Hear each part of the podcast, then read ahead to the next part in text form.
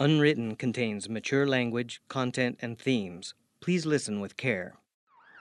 Gerald is in the back of an ambulance with the unconscious student and an EMT. The ambulance races through the streets on its way to the hospital, sirens screaming. As the EMT monitors the young woman's vitals, Gerald holds his phone to one ear while his free hand is pressed against the other. Branded. No, branded. Like with a branding iron? Yes, like cattle. Why would I joke about something like this? Of course, we need a unified statement immediately. Other people saw what happened. I'll be surprised if the press isn't waiting for us at the hospital. Yes, she's alive. She's just unconscious. She'll wake up, right? The EMT gives a concerned shrug. The EMT doesn't know. Perhaps because she's just an EMT. I'll let you know when we get to the real doctors. The brand is the same symbol from the dummy, from the graffiti. Yes, obviously that would be good to keep out of the story, but people saw it. More people will see it. So just minimize, and that comes directly from the board. Fine. I'll get the word to my staff. You just make sure the rest of the offices are on the same page. Gerald hangs up the phone and looks at the EMT. I'm sorry I had to shout that phone call. I would normally have taken it in private. You're a student on the rescue squad, yes? I'm sure you know who I am, so I'm sure you understand why you cannot discuss any of this her injuries, my phone call. Not with anyone. Definitely not with the press. That would not go well for your future. Gerald smiles and touches the EMT's arm. I'm glad we understand each other.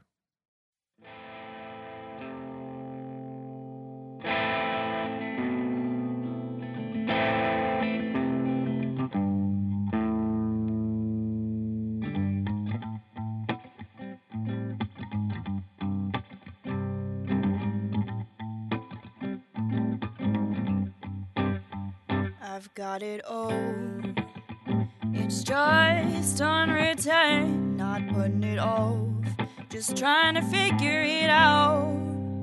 If what I say comes to fruition with these words, I can't play around. Walking on wire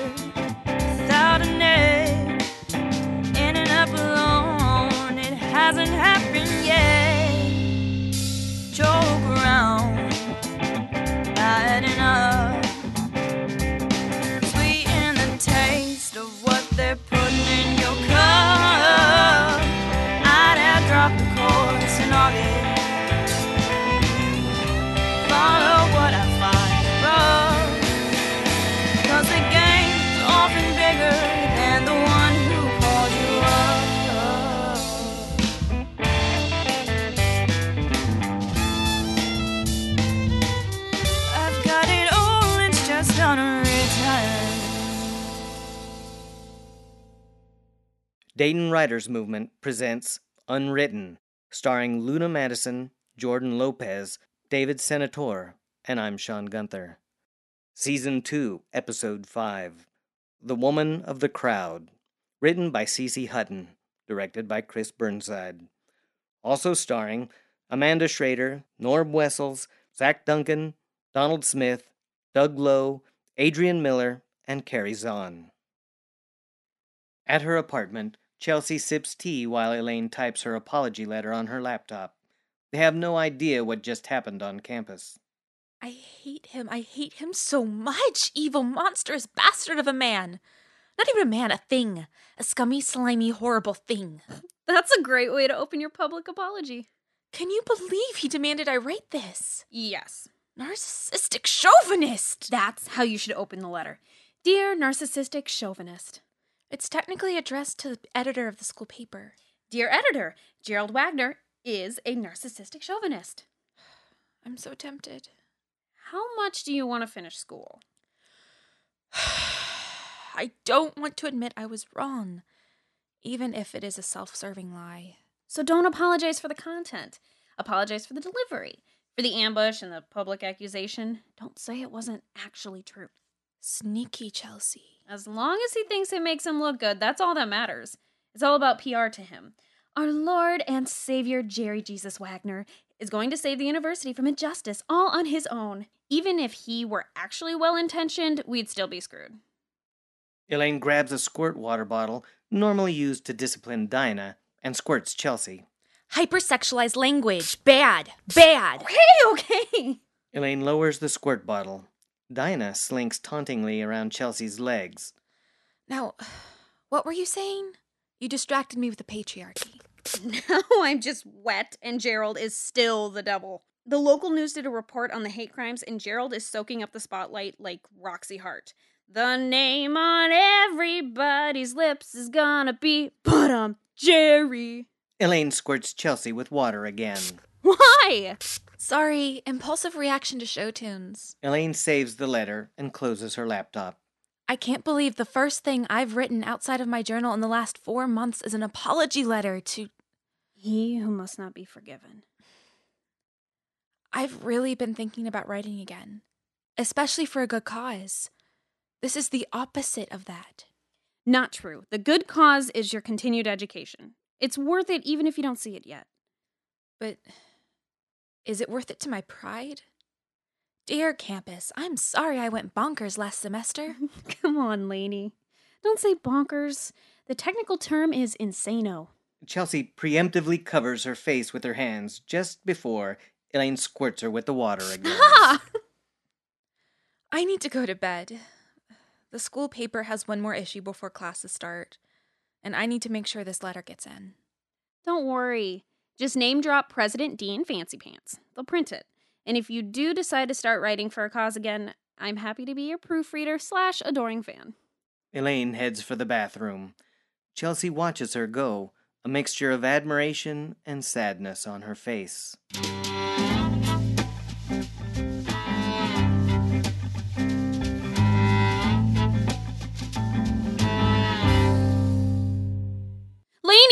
Elaine is startled awake by Chelsea's scream.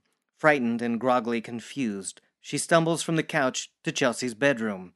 She leans on the slightly ajar door and nearly falls when it swings open.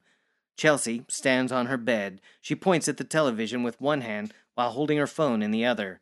Elaine squints at the television and sees Gerald on the morning news. Someone was attacked on campus. Elaine snaps from her haze, hurries to the TV, and turns up the volume. She is awake and alert, her condition is stable, and she's expected to make a full recovery other than some scarring. I'm sorry I can't speak to the details of the incident. It's an active police investigation, and I haven't even had time to be briefed by the chief yet. After rushing the student to safety, I spent the entire night outside her hospital room. What happened? Shh! The student's parents are flying in from Connecticut. Once they arrive, we will release more information about her. For now, we ask that you respect her privacy. Respect her privacy? You just said where she's from on television. Chels, what's going on? Who was attacked? Chelsea looks at her phone.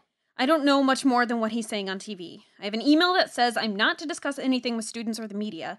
It also says that we are not to mention the words hate crime or in any way connect this to the hate speech graffiti. They wrote that in an email?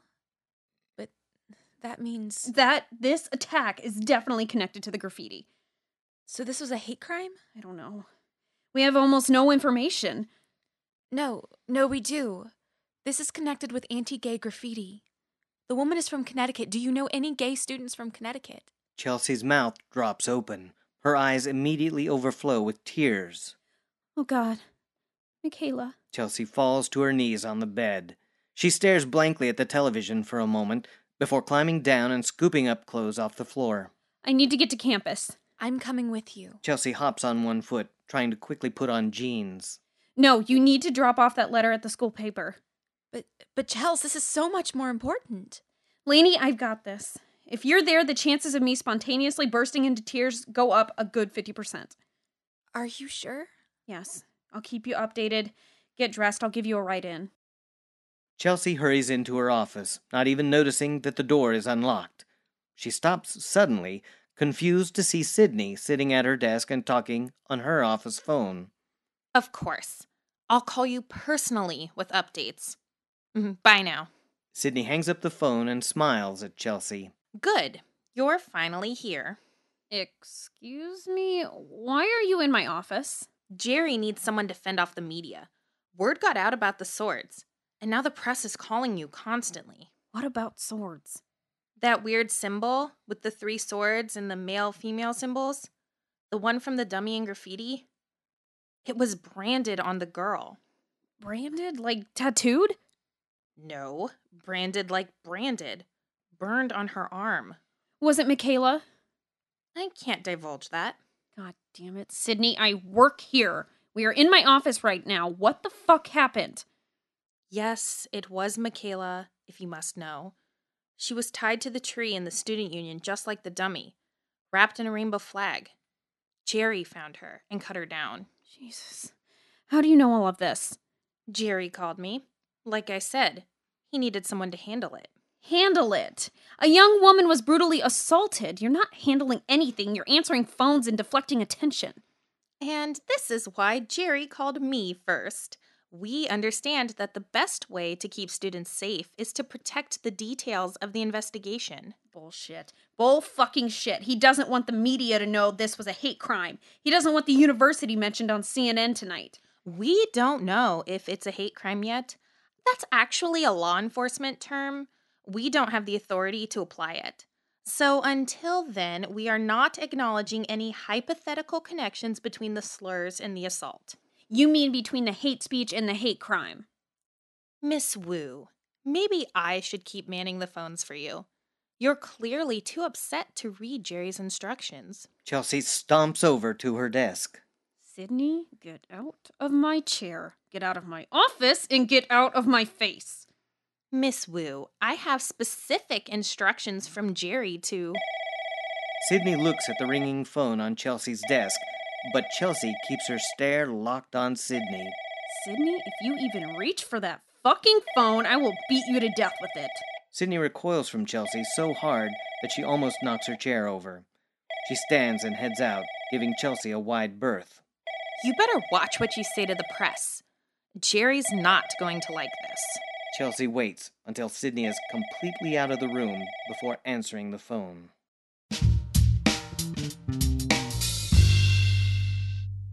Later that day, Devin is already at Big Box when Elaine walks into the break room to start her shift. He greets her, but she does not acknowledge him. Well, good afternoon to you too, Ice Nazi. Elaine rolls her eyes. Oh, come on. There's so many reasons to scold me for saying Ice Nazi. I don't need to explain anything except that it's a completely illogical and humorless joke. There she is. Elaine walks out to the tech deck, and Devin follows. She half heartedly begins marking down some clearance electronics. Okay, no more Nazi jokes. Got it. Is Snow Queen PC enough? Look, I, I just don't feel like talking today, okay? Just let me scan fitness trackers and ignore customers. Hey, Dev, you guys still got Felony 4 Reckoning? Elaine drops her head in defeat as August approaches. Bro, I saved you one at the counter. Yes, I cannot wait to mow down gangsters and innocent bystanders. I was trying it out last night. You know, for someone who's never even gotten a speeding ticket, I suck at driving in video games. I earned an achievement for hitting 20 parked cars in under 20 seconds. That's hilarious. Back in Felony 2, I got the special trophy for hitting an old woman crossing the street and dragging her 10 blocks. You have no idea how many times I tried to do that one. I ran over so many old ladies. Elaine stands up and glares at them both. Oh, hey, Elaine, I didn't see you there. Could you maybe take your homicidal hypermasculinity somewhere else today? It's just a game. I only ran over an old lady one time in real life. Do you think that's a funny joke? That assaulting women is comedy? Sorry, Elaine. We didn't mean to be crude or whatever. It's just how those guys' games are, you know? So now they're guy games because women can't play them? Uh, I'm confused. Are we jerks for being men who play violent games, or are we jerks for implying that women are not also violent? Right now, you're both just jerks. Are you okay today? You seem upset. Oh, is that some time of the month jab? It's a you just called your friends jerks with minimal reason jab. I'm sorry. I just can't handle any more violence today. Why? What happened? Are you okay? A student was assaulted on campus last night. A hate crime. A- anyone we know? Chelsea knows her. Geez, I'm sorry, Elaine. Yeah. You guys need anything? We gals don't need anything. But but thanks. Okay. I'm going to go get that game. It's at the counter under your name. See you later, August. Later, Dev. Bye, Elaine. Let me know if there's anything I can do. Sure. Thanks, August. August walks away. Elaine leans heavily against a rack of battery chargers. I want that dude to come in every shift I have with you. Thanks. Your tolerance for him is pretty much zero. I'm sorry that it's entertaining. We just have a long, weird history. Sounds like a story. Not today, Devin. Oh, pish posh. Sharing an embarrassing story with a friend always improves one's mood. The sad part is there's not much to tell. We sort of dated for a couple years, but not really. I mean, I think he saw it differently, which is also pretty sad. We were never on the same page. Two years is a long time to be confused.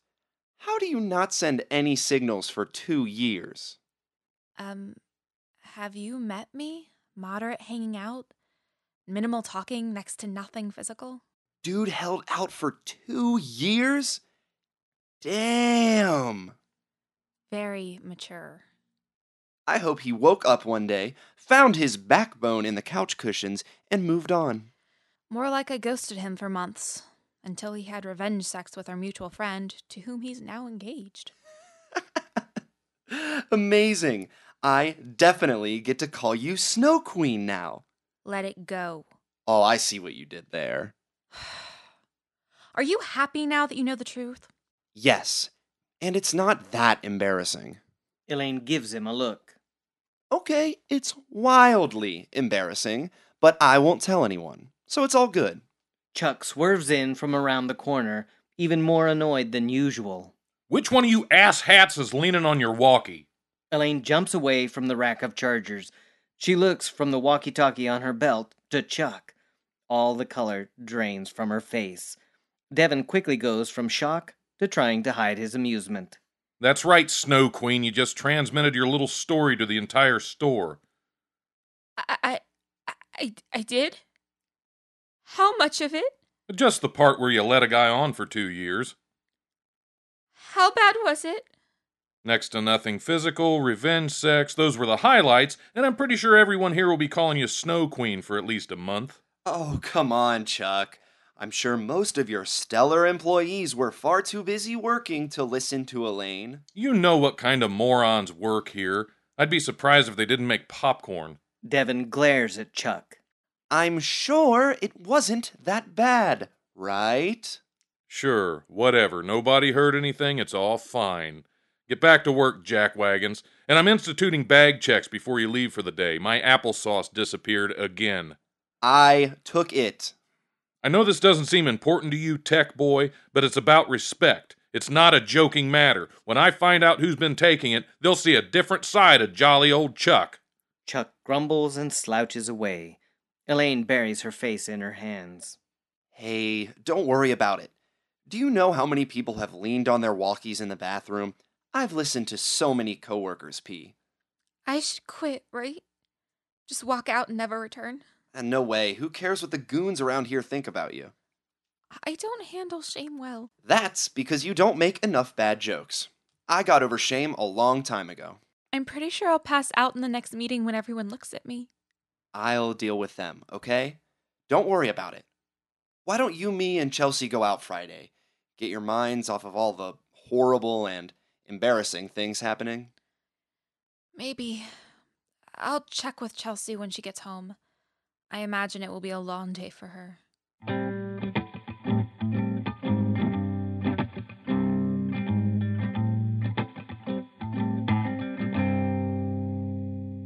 Later, back at the apartment, Elaine paces restlessly as she waits for word from Chelsea. Edgar Allan Poe paces the room as well, keeping stride with Elaine as he nervously fingers his mustache. It's getting really late. Why isn't she answering my texts? Chelsea has her own horror to deal with, I think. I know. I'm just worried about her and feel totally helpless. She's probably stuck in her office with him. And poor Michaela is in the hospital. They've kept everything about it being a hate crime out of the press. Terrible truths have a way of being heard. A heartbeat under the floorboards, if you will. And this awful criminal is still out there. He could be stalking more students right now. The campus doesn't even know what to look for. How he's targeting people, hiding the details isn't keeping anyone safe. Wagner has great power, as does the institution he represents. If they want to spin their own narrative, one of random crimes, rather than calculated agendas, they need but speak it on the record. More people are going to get hurt because of the school avoiding a PR nightmare. So that's why I'm here. You ordered a nightmare. It's not about hurting Gerald. It's about keeping the campus safe. Your heart is laid bare before me. We keep no secrets, you and I. Okay, so maybe it's also about exposing the school's corruption, but I really do want to keep the students safe. The press is compromised, the truth obscured. You have but one recourse Vigilantism? civilian journalism. Like a blog. I can tell the truth, expose the connections they're covering up. Vigilantism could always follow, though. I have a knack for investigation, being the father of detective fiction and whatnot. If I hurry, I can get the first article up tonight. Then I just need to spread the word. Your circle isn't exactly vast, though. You'll need assistance with the advertising. I'll have my friends share it on social media. And I'll talk to Devin about how to grow a following. He has tons of followers on his blog about some murder game he plays. You speak of violence with such disdain, as if murder holds no fascination for you. Violence turns my stomach. Perhaps that's because you've never played a game about murdering a monster who deserves it. Elaine stops pacing and narrows her eyes at Poe. You're going to help me write. We aren't going to think any more about anyone getting murdered. Poe raises an eyebrow, but nods. Understood. Bringing to paper, then, and let us see what truths we uncover. The next day, Chelsea works in her office, typing an email. Gerald enters through the open door. Chelsea doesn't even look up. What are you working on? Hang on a sec.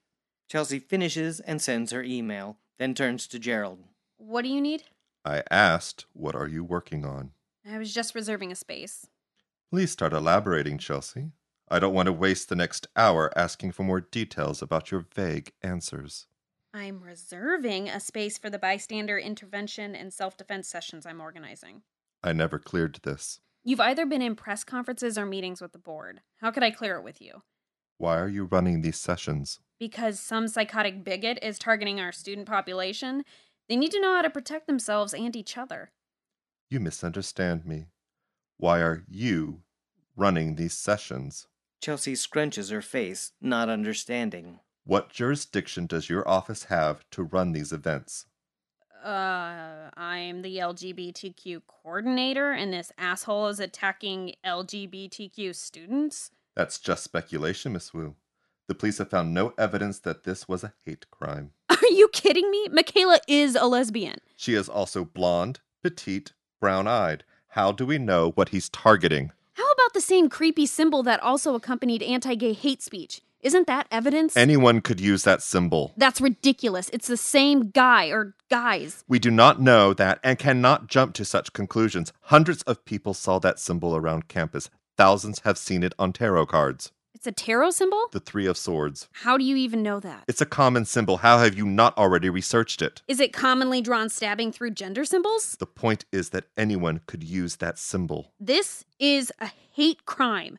We need to inform and train our students. This is not a hate crime until the police investigating. Until the police declare it a hate crime. Yeah, yeah, I heard. I don't think you understand the seriousness of throwing those words around. I don't think you understand the seriousness of LGBTQ students getting branded. I will not sit here and do nothing. If any of our minority population students have concerns, they can certainly come to our offices and voice them. But until this issue actually falls under the auspices of your position, you will hold no public events linking this awful attack to a larger pattern motivated by hate. Dean Wagner, you need to listen to. Do we understand each other? Please. Gerald, this is so much bigger than. Do we understand each other? Chelsea slumps in her chair. Yes. Good. Now cancel that reservation. You won't need that space any longer. Chelsea waits a few moments until it becomes clear that Gerald isn't going to leave until she follows his instructions. She begins typing a new email to cancel the reservation.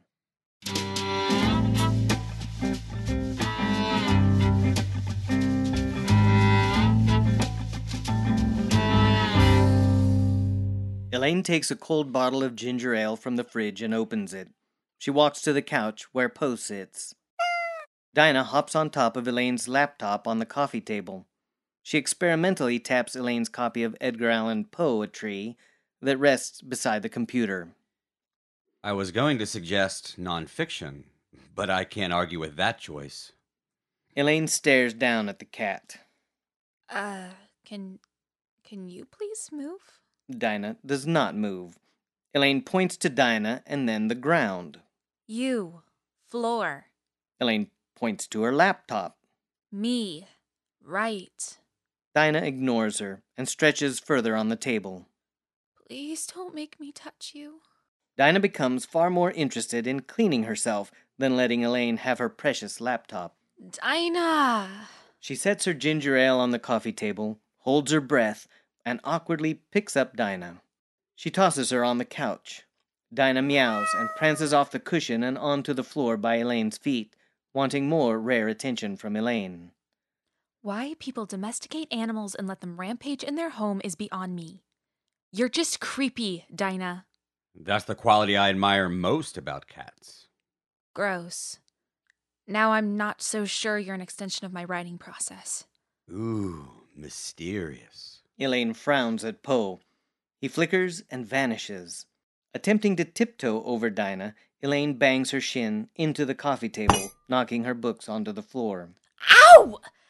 Seriously? Dinah playfully rolls onto her side and meows at Elaine's pain. Elaine gathers her stuff and sits on the couch. As soon as she's settled, Dinah hops onto her lap. Damn it, cat! Dinah rubs her head and ears on Elaine and purrs, demanding attention. Elaine grudgingly and awkwardly pets her. The door opens and Chelsea tiredly steps into the apartment. She freezes as she sees Elaine tentatively petting Dinah. Today was rough, but Dinah forcing friendship on you is making it a little more bearable. Chelsea drops her bag and falls onto the couch next to Elaine. Okay, the moment's passed. Back to feeling horrible and hating everything. Elaine, not so playfully, pushes Dinah off her lap. Dinah gracefully slinks onto Chelsea's lap instead, who is considerably more grateful for the animal. How is Michaela? I've been trying to keep up by watching the news, but they haven't said much. I think she'll be okay. Supposedly, a reconstructive surgeon is going to work on her arm for free. I don't even know how he heard about it. They've kept everything about the brand and the symbol under wraps. Is he still worried about the PR fallout? This is coming straight from the board. I just hear it through him. Why is he still bothering with the board? I wouldn't think he'd care about anybody's opinion since he's going to be president. Oh no, the board is different. They really run the school. Big donors and community leaders. They're the only ones who could overrule or fire him. So even rapist authoritarians still answer to someone. Yeah, a bunch of someones who care as much about the students as he does. If this is a random assault, it's just unfortunate and lands in a local paper. If it's a hate crime, it makes national news and shows we have an inclusion problem.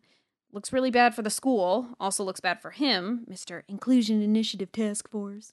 What a stupid name. Right? Chelsea continues to softly stroke Dinah's ears. Elaine points to her laptop. So I started a new project a blog, writing about these hate crimes for now. Many more issues to cover after that. I want to hear all about it after I sleep for the next 12 hours. Chelsea checks the time on her phone. Fuck, six hours. Early meeting tomorrow. Devin wants to go out this Friday. Splendor? Maybe. We'll see how things are going by then. I'll probably need the break. Just let me know.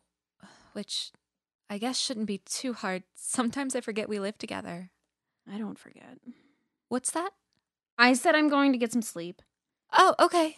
Good night. Chelsea watches Elaine return to her laptop. She nods, defeated, and pets Dinah. That Friday, at happy hour, Elaine, Chelsea, and Devin sit at a table in the loud and bustling splendor. Elaine nurses a ginger ale while Devin and Chelsea sip beers. You know that you're drinking alcohol laced toilet water, right? They have really good local brews on tap. Yeah, but this was $2.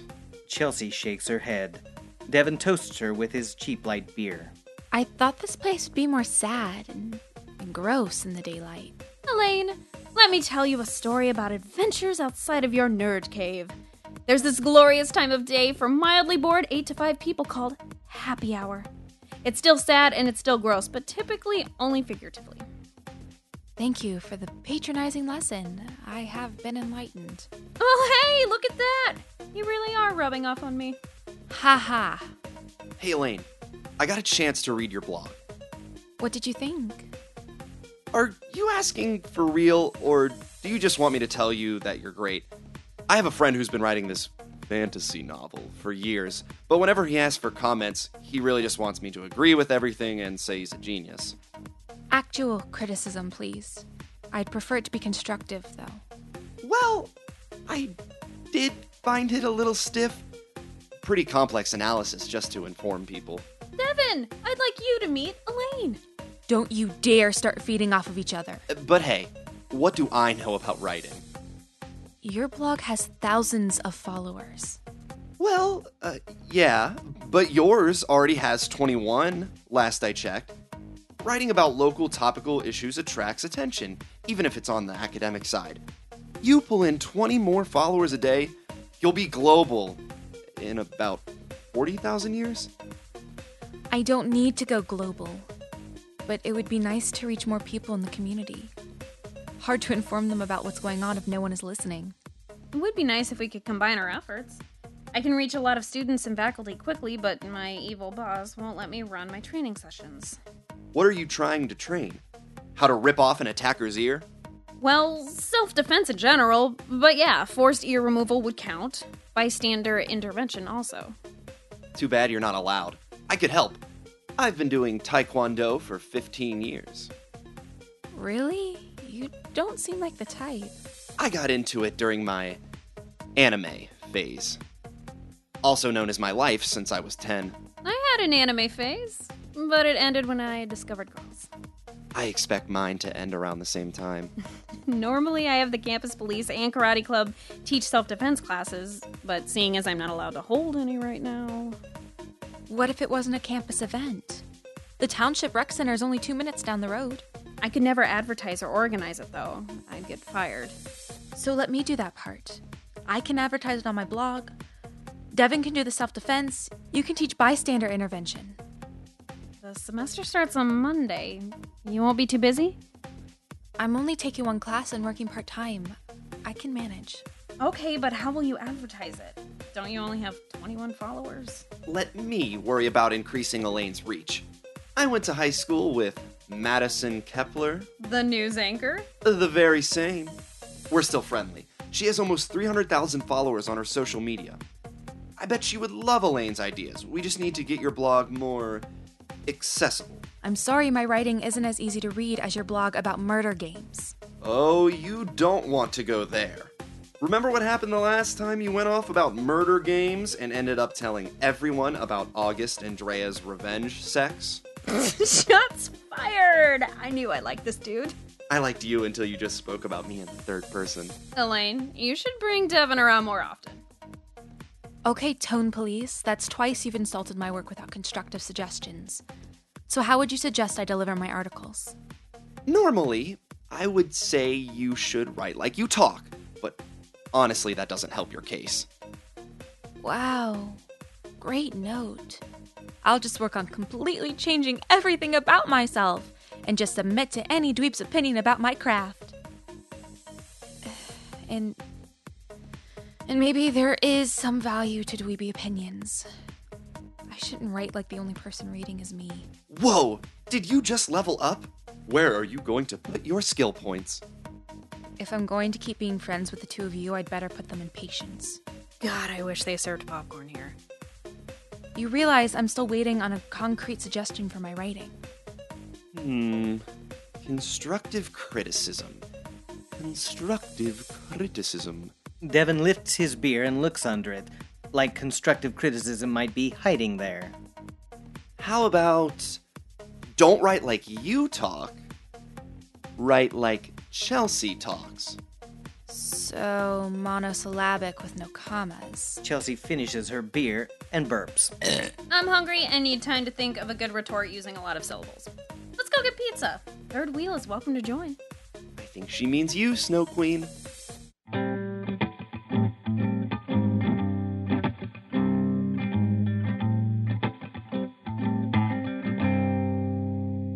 Late that night, Elaine sits awake on the couch working on her next article.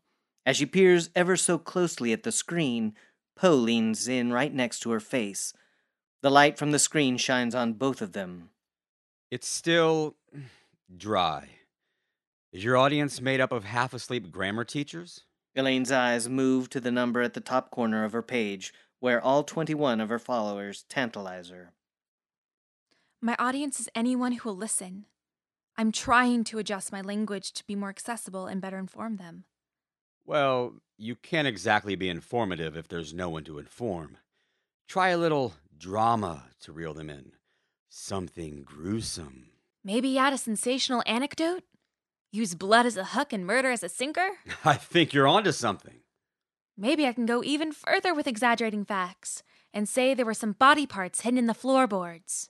Poe holds his hands behind his back and leans away, glaring at Elaine. You must fancy me a madman. You should not be referencing mental illness so casually.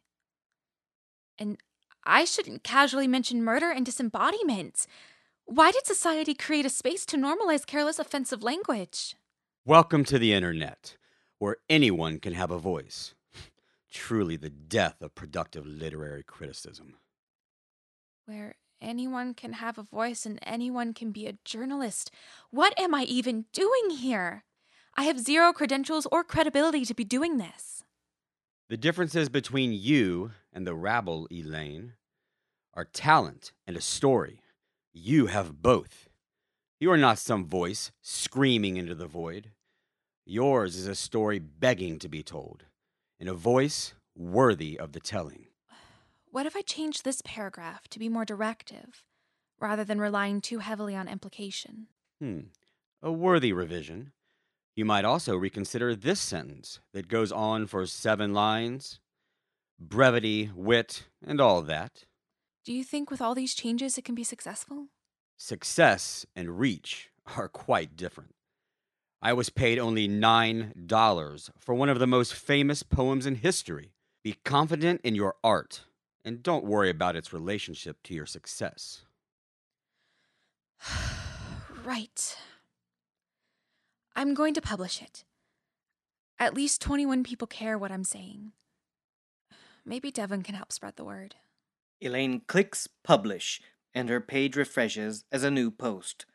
She starts to read it again as her cursor hovers over the delete button. Confidence, Elaine. I have great faith. You're an extension of me, so that means I have faith in myself, right? That's how this works? Your guess is as good as mine. Elaine stares at him as the wheels turn in her head. All that we see or seem is but a dream within a dream. Did I just inception myself? My brain hurts. Elaine continues to reread the posted article. Is it too aggressive? Too dramatic? It's so important, it needs to be approachable. Words have no power to impress the mind without the exquisite horror of their reality. These words are real, all right, and exquisitely horrible. I just hope people actually read it. Her silenced phone buzzes with a call from Devin. Aha! Rap rap at your chamber door. She just stares at it until it goes to voicemail. It buzzes with a text from him immediately. You must admit, it does sound suspiciously like rapping. Elaine leans in to read Devin's text. Just read the article. It's amazing. You take feedback really well.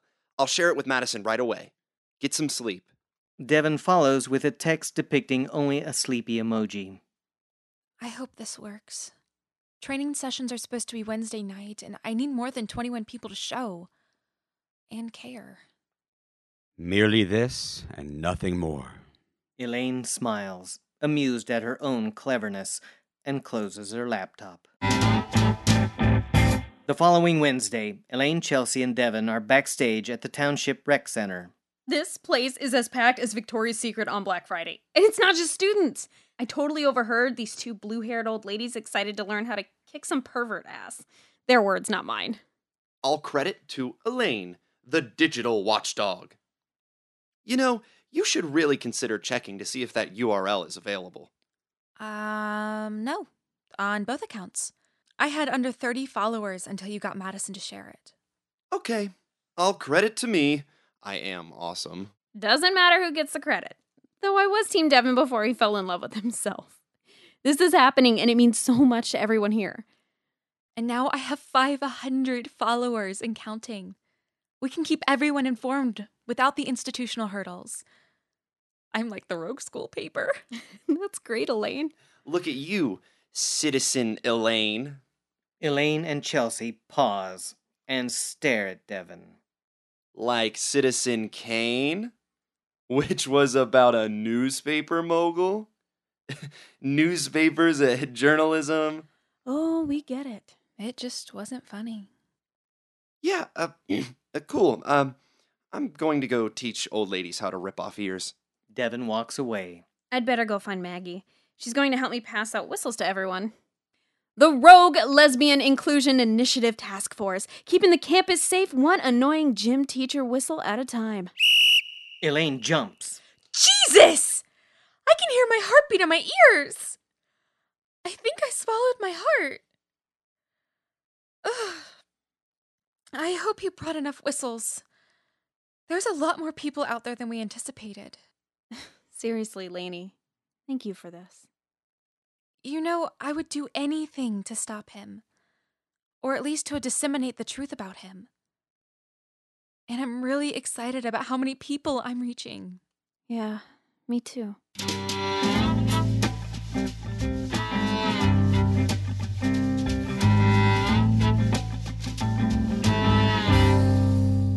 Next day, Chelsea is in the middle of her session with Dr. Lemon in Lemon's office. It's nice to hear your event went so well. Technically, it was Elaine's event, not mine. I can't publicize my involvement. Regardless, you put a lot of yourself into it. You should be proud, even privately. I guess so. Elaine was definitely happy to get such a following for her blog. Chelsea, I'm probably going to sound like a broken record, but you've hardly finished a sentence without mentioning Elaine. I'm just really grateful for her help, is all. I'm including our last four months of sessions. Chelsea slumps in her chair, shoulders sagging as if weighed down by some great burden. I know. Why does that make you sad? I did what you asked last time read about codependency. I see. What did it make you think about? Well, obviously, I thought about Elaine and myself. How do you see those concepts relating to your relationship with Elaine? I'm clearly the enabler. I suppose she's the addict. I don't know. It it doesn't fit perfectly. She's certainly not an addict. Perhaps not an addict, but don't get hung up on the terminology. Perhaps another word would be a better fit. A user? Yeah, maybe that one. She used to make everything about her. She's really changed a lot, though. She treats almost everyone better. Almost everyone? Uh, no Freudian slips get past you, do they? Dr. Lemon softly smiles and waits. With me, it's like the same old Elaine. Everything's still about her. She doesn't treat Devin like that. But Devin is a new friend, yes? So perhaps Elaine has changed. But I just told you. Perhaps you are the one who has stayed the same. Chelsea clamps her mouth shut. Is it possible you're helping to perpetuate this imbalance in your relationship?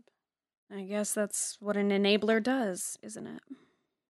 We've discussed this multiple times, but it would likely be a huge load off your mind to talk with her about this. I appreciate your insights so much more when they're easy to achieve. Tangible growth is never easy, Chelsea. I know. I know. I'm still just waiting for the right time. Don't wait too long. It's clearly weighing on you. For your sake and the sake of your relationship, you need to address it. That night, A masked figure crouches behind a parked white sedan in the almost deserted university library parking lot. The car has a large rainbow flag bumper sticker. The man lurks in the shadows, watching the front doors of the library. Kitty, an exhausted student, exits the library, texting on her phone. The masked man gradually stands upright. The needle of the syringe in his hand glints in the light of the old street lamps. Kitty's phone rings just as she nears her car, and the man slinks back into the shadows. She answers and leans against her car, still unaware of her stalker a few feet away. Hey, Mom. Yeah, I know it's late. I'm just studying. No. No, I'm not drunk. It's Thursday. Jeez. Yeah, it's fine. I'm just gonna go home and try to get some sleep before my exam. Thanks. Love you too. She hangs up and moves to pull out her keys. The masked man lunges at her, knocks her phone away, and slams her against the car door. He covers her mouth with his free hand while moving the syringe to her arm. She tries to scream, but his hand muffles the sound somewhat. She grabs his wrist, trying to hold back the syringe. Kitty's movement escalates from struggles to thrashes, and she manages to knee her attacker in the crotch. he doesn't let go, but in the split second of vulnerability, his grip loosens. She seizes the opportunity to scream. The man slams her forcefully against the car, knocking the wind out of her. He pushes the needle of the syringe into her arm. Hey! Before he can inject her, the masked man whirls around and sees a student bystander exiting the library.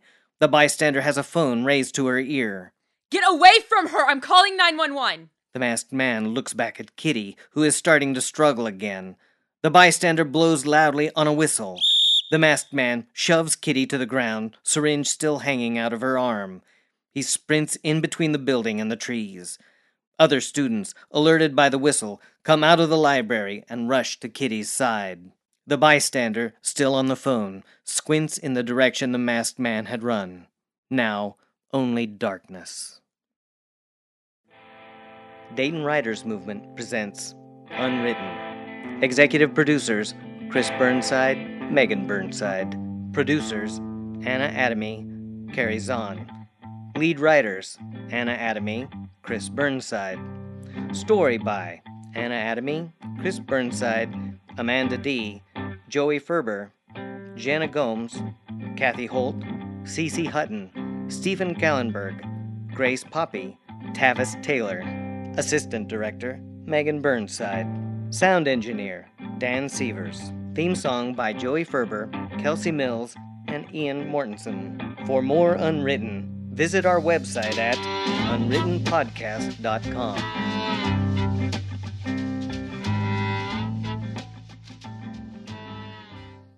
everyone, this is Jordan Lopez, voice of Chelsea Wu. I wanted to thank you all for listening and remind you to rate and review Unwritten on iTunes. Every review helps us show higher in the rankings. Be sure to follow us on Facebook or Instagram and Twitter at DWM Presents. Thank you.